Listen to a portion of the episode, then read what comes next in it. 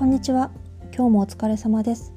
このポッドキャストは自分の意見というものを言うのがすごく苦手な私が言いたいことを言うための練習帳と題しまして日々考えていることとか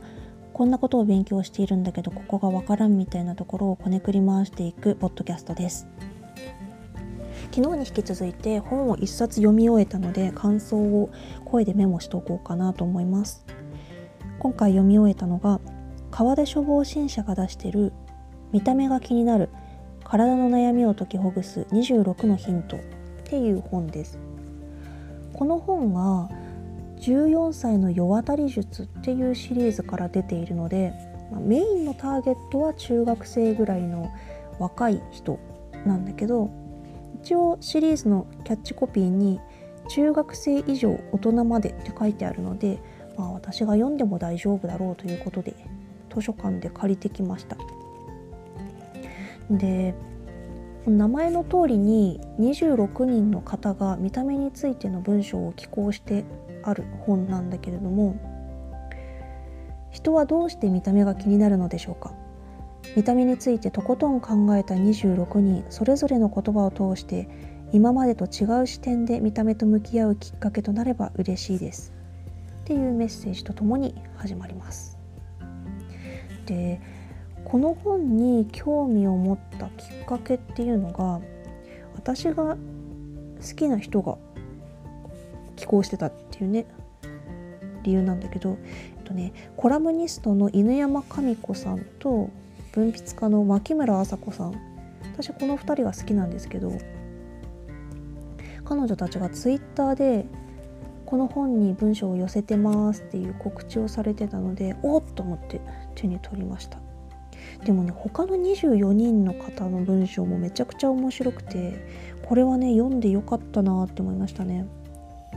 図書館だとあのティーンズ向けあの学生さんの調べ物に良さそうな本とか児童文学っぽい本が並んでる棚にあってこれ私が借りていいのかなみたいなことを一瞬だけ思ったんだよね。私が借りてこう貸し出し中にしちゃうより若い人に手に取ってもらった方がいいのかなみたいなことは思ったんだけど結果としてねやっぱ読んでよかったこれは本当に。うん、本が全体を通して4部構成になってて第1部が「見た目は武器になる?」クエスチョンマークでモデルの方とか YouTuber の方とか現代美術作家。これはセルフポートレートをメインに活動している美術作家の方ね。とかが自分の見た目って武器になるのだろうかみたいなところを掘り下げてます。第2部は見た目が全てじゃないクエスチョンマーク。で芸人さんとかイラストレーターさん。でコラムニストの犬山さん。作家さん元宝塚歌劇団の方とかが書いてますね。見た目が全てなのかどうかっていうね。第3部が見た目問題と向き合う人たちっていう見出しでアルビノの方とか顔に大きなあざのある方とかあと脱毛症の方これはね私もツイッターで見たことあるような気がするんだけれどもえっ、ー、とねアイドルユニットに所属しているんだけれども脱毛症に襲われて髪の毛とか全身の毛が抜けてしまうっていう免疫系の疾患にかかってしまった方のコラムとか載ってますね。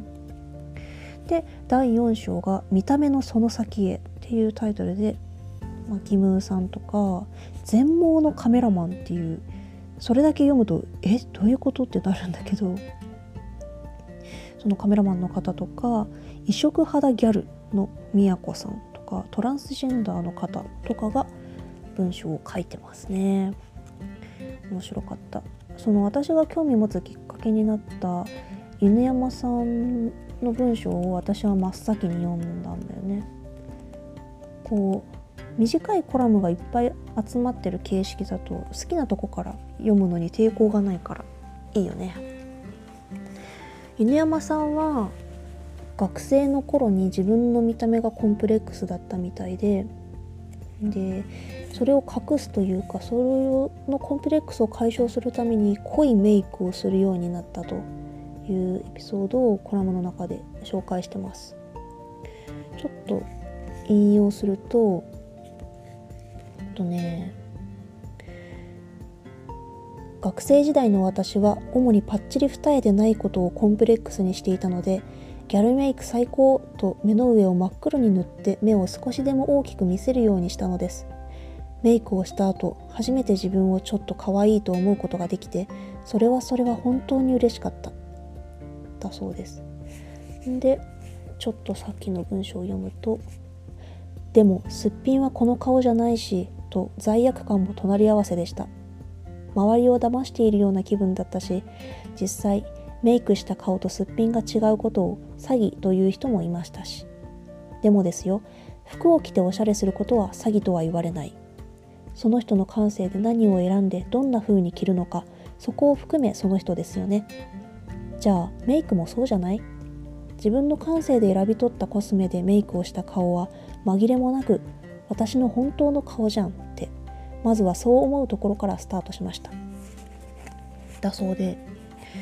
私は日常的に化粧をする人間なんだけれどもこの考え方したことなかったなってこの犬山さんの文章を読んで気づいたんですよね。私も含めて多分世間一般多くの人が持ってる印象ってすっぴんが本物でメイクはまあ作ったものみたいなまハリボテの自分とかってね言われたりもするけど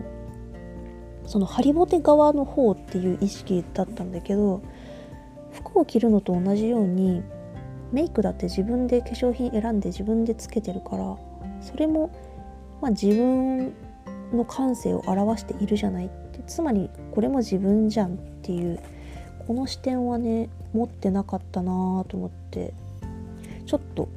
こう月並みな意見だけどハッとさせられるような感じがありましたね。メイクっていう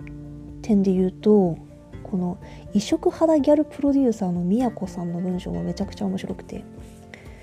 これ確か2017年ぐらいにツイッターで彼女の写真がめちゃくちゃバズったんですよ。私もその時見かけてえ可愛いと思って いいねを押してしばらく宮子さんの過去の写真とかめちゃくちゃ見てたんだけど遡って。どんな写真かっていうと全身を緑色の動乱で塗ってものすごいゴリッゴリのギャルメイクで髪は確かピンクのメッシュががっつり入っててもちろんネイルもがっつりでじゃらじゃらアクセサリーつけててみたいな。なんかねあのアニメに出てくる宇宙人みたいな。何ていうのかな。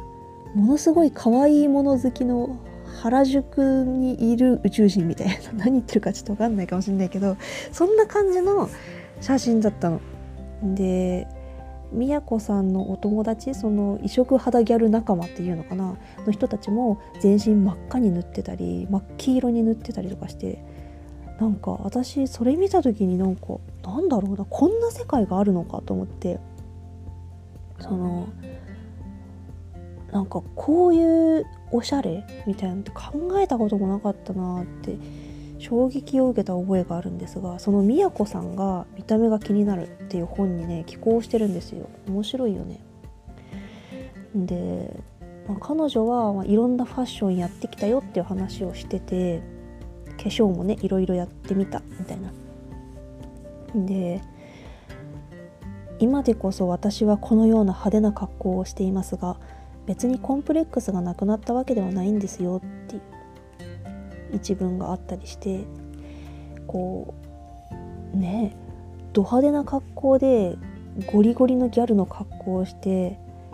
で最初にバズったツイートのキャプションも「うちらが一番可愛いしハート」ってハート3つ並んでるキャプションなんだけどそういう写真とキャプションだけを見るとなんかものすごくもう完全に自分を肯定しきっているようなイメージがあったけどこのコラム読むと、まあ、うちに秘めるものっていろいろあって紆余曲折というか試行錯誤があったりしてでその上で納得してここに行き着いたんだなっていう。で、まあ、行き着いたっていうのもここが終着点っていうわけじゃなくて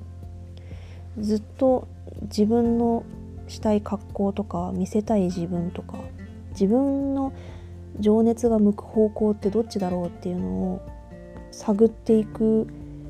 ていうのが多分宮子さんは楽しいんだろうなみたいなことを受け取りましたね。面白かった。ていうか異色肌ギャルプロデューサーっていう肩書きだったんだと思ってなんか 面白かったな。この肩書きも含めて多分原稿と一緒に編集さんに提出するんだと思うんだけど面白いよね。なんかなんていうのかな。そういうメイクとかファッションで見せる自分っていう意味での見た目について語っている人もいれば第3部の見た目問題と向き合う人たちっていう章の中ではその生まれつきの疾患で顔にこういう特徴があるとか、まあ、アルビノの方もね寄稿しているので髪が真っ白で目が真っ青でっていうその見た目とどう付き合っていくかみたいなことが書いてあってうん面白いっていう感想が良いのかわからないけど、うん、すごく興味深いと思いながら読みましたね。でその社会的な何て言うのか人間社会での乗り切り方みたいなところだけじゃなくってこの哲学者の方とかあの文化人類学者の方とかがこう論理的に人が見た目を気にするのってこういう仕組みなんだよっていうのを書いているのも面白かった。とね私が一番なるほどってなったのが社会学者の森山則隆さんが書いているコラムでタイトルが「私の見た目も私ですか?」っていうものなんですよ。どういうことかっていうとえっとねざっくり概要を私の言葉でまとめられるかわからないけどまとめようと試みますが例えば成績が良かったとか仕事でうまくいったみたいな時に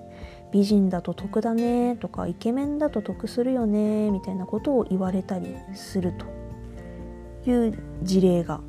ある。まあ想像つくよね。私もなんかありそうこれって思う。うん、で一方でテレビに体つきのふっくらした芸能人が出てきた時にテレビ見てる人がこんなに太っててだらしないなみたいなことを言うと。これもまあありそうな気はするね。うん、でこの2つの事例って人の見た目に関して逆のことをしているよっていう指摘を森山さんはしてるんですよね。どういうことかっていうと美人だと得だよねってことは見た目の美しさにその中身の良さっていうのが釣り合っていないっていう指摘をしているわけだ。その仕事とか学業においてうまくいったのはその内面とか実力が素晴らしいのではなくて見た目が素晴らしいから。だから見た目と中身が同じではないっていうことを指摘してるんだよね。美人だと得だよね。中身がなくても得するんだからさみたいなそういうことだから。うん。で反対にこんなに太っててだらしないなっていう言葉は太っているっていう見た目のことと中身がだらしないっていうことを勝手に結びつけてイコールのものとしているだから見た目が完全に中身を表しているのだっていう決めつけから太ってるなんてだらしないっていう言葉が出てくるわけよ。だから美人だと得だよねは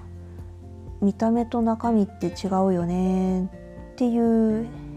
偏見から来ていて太ってるなんてだらしないなは見た目と中身は同じだっていう偏見から来ていると。うん、これにね何て言うのかな。私もぼんやりこういう美人は得だなイケメンは得だなとか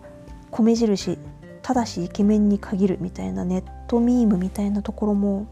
なんかだいぶモヤモヤはするけどここまで理論的にこう矛盾について突き詰めて考えられてなかったなっていうのを気づかされましたね。うん、でこの2つの言葉の矛盾から森山さんが何が言いたいかっていうと他人なんてなんてっていうあの強い言い方はしてないけど他人は人の見た目を自分の都合のいいように意味づけているだけなんだよっていうことを言ってるんですよ。だから見た目に反してこの人は中身が良くないはずだ。そうあってほしいって思うからイケメンは得だよね美人は得だよねって言うんだし見た目と中身がイコールのものそのイコールかどうかっていうその結びつく右辺と左辺の定義みたいなのもねちょっと議論は必要だけど見た目が中身を表しているのだということにしたい時は太ってるなんてだらしないなとか言うんだよね。うん、だから他人は自分の都合で言ってるだけだからそこに振り回されないようにしようっていうことをこの社会学者という観点からこう分かりやすく説いているわけですよ。なるほどなと思ってすごいこうあモヤモヤって私のモヤモヤってこういうことだったんだっていうのを解き明かしてくれたのがすごく嬉しくてこれ森山さんすげえと思ってプロフィール欄を見たら著書に LGBT を読み解くクイアスタディーズ入門や10代から知っておきたいあなたを閉じ込めるずるい言葉などがあるって書いてあって私この本2冊とも持ってるんだよね。おいと思って。この「おい」っていうのはそのこのプロフィール欄を見るまで気づかなかった自分に対して「おい」なんですけどでこの LGBT を読み解くクイアスタディーズ入門っていうのは私まだちょっと積み本にしたまんまでちゃんと読めてないんですけどこのあなたを閉じ込めるずるい言葉っていうのはいい本なんですよ。これすっごいいい本で。ちょっとねあの感想とかをどっかにまとめておきたいなとは思ってるんだけどそうそう。すごく優しい苦もありでも現実を冷静に解き明かす語り口でこうこういうふうに生きていけばいいのかみたいなところが分かるちょっと見えてくるような気がする本ですごい良かったのでこのコラムが読めたっていうだけでもこの見た目が気になる手に取ってよかったなっていう感じですね。他にも文化人類学者の磯野真帆さんっていう方がこの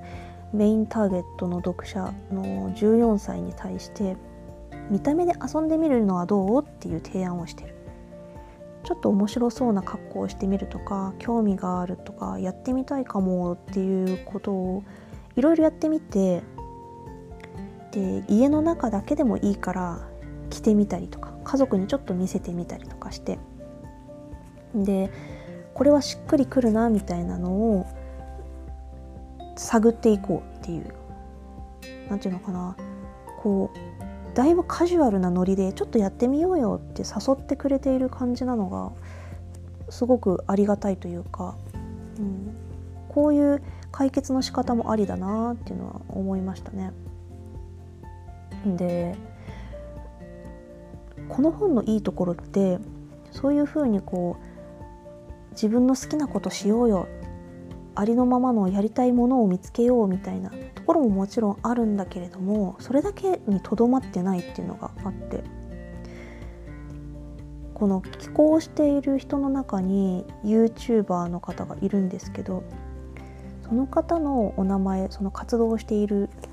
名前が整形アイドル轟ちゃんっていう名前で まこれだけでこの本に呼ばれたっていうのがすごく面白いことだっていうのがわかるじゃないですか。自分の見た目で悩んでる14歳に対して整形アイドルの YouTuber がどういう言葉をかけるのかっていうのはすごく面白そうと思ってもう目次の時点でうわーってなったんだけどこの轟ちゃんはこのコラムの中でも言ってるんだけど外見にコンプレックスを持ち整形に1200万円かけたって書いててちょっとね私には想像もつかないようなこう整形をしたんだろうなっていうもう整形詳しくないので何にどうお金をかけたら1200万円になるのかっていうのちょっと分かんないんだけど私はすごいなっていう。でやっぱりそのコンプレックスがあってその学生時代とか就活の時とかにこの轟ちゃんはこう見た目によってあの人は得しているないい扱いを受けているなっていうのを感じたりまた自分がそのいい扱いを受けられないとか自分がちょっと扱い違くないみたいなところを感じることがままあったと。でもちろんその仕事に関しては実力がによるものが大きいし自分の努力が足りないとかそういうところももちろんこう一度立ち止まって考えるべきところではあるけれどもでも確かに外見主義の世界っていうのはあるよねっていうことを言っていてそのありのままでいいんだよとか中身が大事だよみたいなことってそれも一面真実をついてはいるし一部の人にとってはそれが世界の真理なんだろうけれどもこの轟ちゃんにとっては外見主義の世界っていうのは確実にあるからそのありのままがいいんだよっていうきれい事でなかったことにしないでっていうことを言っていて。でその轟ちゃんは整形という突破口を見つけてこれだっていう生きる道みたいなところを定めたんだけれどもいろんな生き方はあるよっていう落としどころをねこう提示していて何て言うのかな。この見た目が気になる人に対して整形めちゃくちゃしてる人を持ってくるっていうのがこの川出新書川出処方新社面白いなって思いましたね。で私の好きな牧村麻子さんはその人間社会で起こるその見た目によるランク付け。あいつ可愛いよな。あいつちょっとブスだよな。ゲラゲラみたいな。そういうランク付けに対してその動物社会のエピソードを一つ挙げてこれはそのランク付けっていうのは動物の衝動なんだよっていう非常に動物的な行為なんだっていうところを解き明かしていてやっぱり牧村さんの文章好きだなっていうのはね思いましたね。であと私がねその今回初めてこの人の文章を読んだなっていうのの中ですっごい印象的だったのが芸人の川村恵美子さんなんですよ。お笑いコンビのタンポポの、えー、おかっぱの方って言っていいのかな。白鳥さんが眼鏡かけて三つ編みの方でね。でおかっぱの川村さん。川村さんの方が「初めてのあだ名の話」っていうタイトルでコラムを寄せててなんかねこの人の文章すっごい良かったんだよな。私その過分にして知らなかったんだけれども川村さん著書があるみたいで私も可愛く生まれたかったなっていう本を集英社から出してるみたいでちょっとこれ読んでみたいって思ったすっごいなんかねいい文章なんですよ。川村さんはその小さい時に見た目とか言動をもとにしたあだ名をつけられたっていうエピソードを語ってるんだけどそのあだ名のがダメなのかあだ名をつけた人が良くないのかなんだろうねみたいなその何が本当に良くないことなのかっていうのを考えてみようっていう話をしてて、まあ、川村さんがつけられたあだ名っていうのはもしかしたらそれだけ聞くと良くない言葉っていうかそんなあだ名つけるなんてひどいよみたいな風に言われてしまうかもしれないんだけれども川村さんはそういう言い方そういう振り返り方をしてなくってもしも友達がへんてこなあだ名で呼ばれていたらなぜ呼ばれたのかそのお友達自身はどう思っているのかみたいな。物事を点で捉えず状況や実態面や立体で捉えてほしいなと思います。って書いてて。なるほどなと思ってこの優しい語り口。その牧村さんもよく言ってるんだけど例えばまあ、おかまって良くない言葉だから使わないようにしましょうとかさ最近言われているじゃない？でおねえっていう言葉もやっぱり良くないから使わないようにしようとかさ。そうやって言葉を一つ一つ潰していく良くない言葉だからやめましょうっていうことは簡単なんだけれどもその言葉を消したからといってこの社会問題というか差別偏見の問題がまるっと解決するわけではないんだから結局はその言葉を使うあなたと使われる私あるいはそういう言葉を使う私とその言葉を向ける相手であるあなた。私とあなたの問題だよねっていうそういうことを繰り返しマキムーさんは言ってるんですけどそれにつながるものを私は川村さんのコラムにすごい感じてそのあだ名の言葉が良くない印象だから悪いのかその実際あだ名つけられた人はどう思ってるのかあだ名をつけた人はどういう意図でつけたのかみたいなそこじゃないっていう。話をしてて。うん。なんかね川村さんの文章ってそのテレビで見る時と同じようなすっごいこう優しい穏やかな ちょっと高い声でふわふわふわっと喋るあの声が浮かんでくるような文章なんですよ。その口調でこういうこうすごい心理をついてくるようなところがなんかすごいいいなと思って。でこの見た目で悩んでいる方々に朗報ですっていうね一段落があるんですけどこのメインターゲットである14歳ね学生時代は見た目で悩んだりとかすることが多いけれどもだんだん見た目だけじゃなくなってくるから大丈夫だよっていうことを川村さんは言ってるのね。で続きで「見た目がいいに越したことないですが中身次第にちゃんと変化してきます」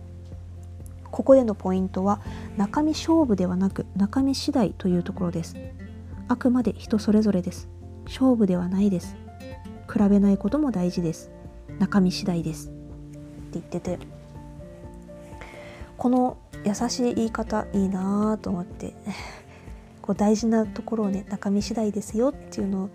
何度か繰り返しでも嫌にならない感じで優しく優しく解いてくれるような口調すっごい好きでしたね。なんかこの本すごいいいなと思ってこのシリーズについてもうちょっと調べてみようと思って検索してたら担当の方なのかな？編集さんのインタビュー記事というか書いた文章が出てきたんですけど14歳の世渡り術企画段階このシリーズ名は大反対を受けたって出てきたんですよ。へえと思って続きを読んでみると中学生に世渡りなんて早すぎるリアリティがないなど14歳という年齢に世渡りというミスマッチさが心配されたようだ。しかし中学生も世渡りなしで生きられない確信があった。中学生に行ったアンケートで将来なりたいものは？という質問の答えを見たからだ。サッカー選手医者美容師など職業を答える人もいたが空気の読める人面白い話ができる人いじめられずに卒業したいなど今抱えているストレスの解消や身近な恐怖を将来とする回答もかなりあったのだ。遠い未来に思いを巡らす暇もないくらい目の前の敵との戦いに明け暮れている。ならば外に興味を持つのは難しい。この辺がねちょっと衝撃的ではあるんだけど。で続きが「中学生に世渡りなんて早すぎる。ずるい。この回答を知る前だったらうなずいただろう。しかし現実は思ったより厳しい。だったらまず目の前の問題を世渡りする手段を提供しよう。そこを乗り越えれば遠くを見渡す余裕が生まれるはずだ。その思いが今シリーズとなった。世渡り実践という武器を手に入れて世界に向き合う怖さが少しでも減ればまたその助けとなるシリーズになればと思っている。っていうね。ちょっとかなりグッとくる文章なんですけどその中学生小学生中学生とかってなかなか自分のいる環境を自ら選ぶっていうのが難しいかなと思っていてだからどうしてもこう閉鎖的な環境で凝り固まった考えというか周りの考えに引きずられて悩むことってすごく多い気がするんだよね。そこでその周りに合わせて空気読みましょうっていう意味ではなくて実際的にこう乗り切っていこうっていう意味で「世渡り」っていう言葉を使ったっていうのはなんかすごく印象的というかいい選択というかいいシリーズだなっていうのを感じましたね。なんかね単純に自分から見て面白そうな本が結構いっぱいあるんですよ。えっとね例えばモヤモヤしている女の子のための読書案内とか え何何ってなるじゃん。とかあとね声優の梶裕貴さんが「いつか全てが君の力になる」っていう本を書いてたりとかしてなんかねこのシリーズちょっと面白そうな感じがプンプンするので機会あらば他の本もね手に取ってみようかなって思いますね。なんかねちょっとしたきっかけで図書館に足を運んだものではあるんだけどこれは読めてよかったですね。というわけで今回は川出処方新社から出ている14歳の世渡り術シリーズ。見た目が気になる。体の悩みを解きほぐす26のヒントの感想メモでした。以上です。ではこの後もどうぞお元気でお過ごしください。バイバイ。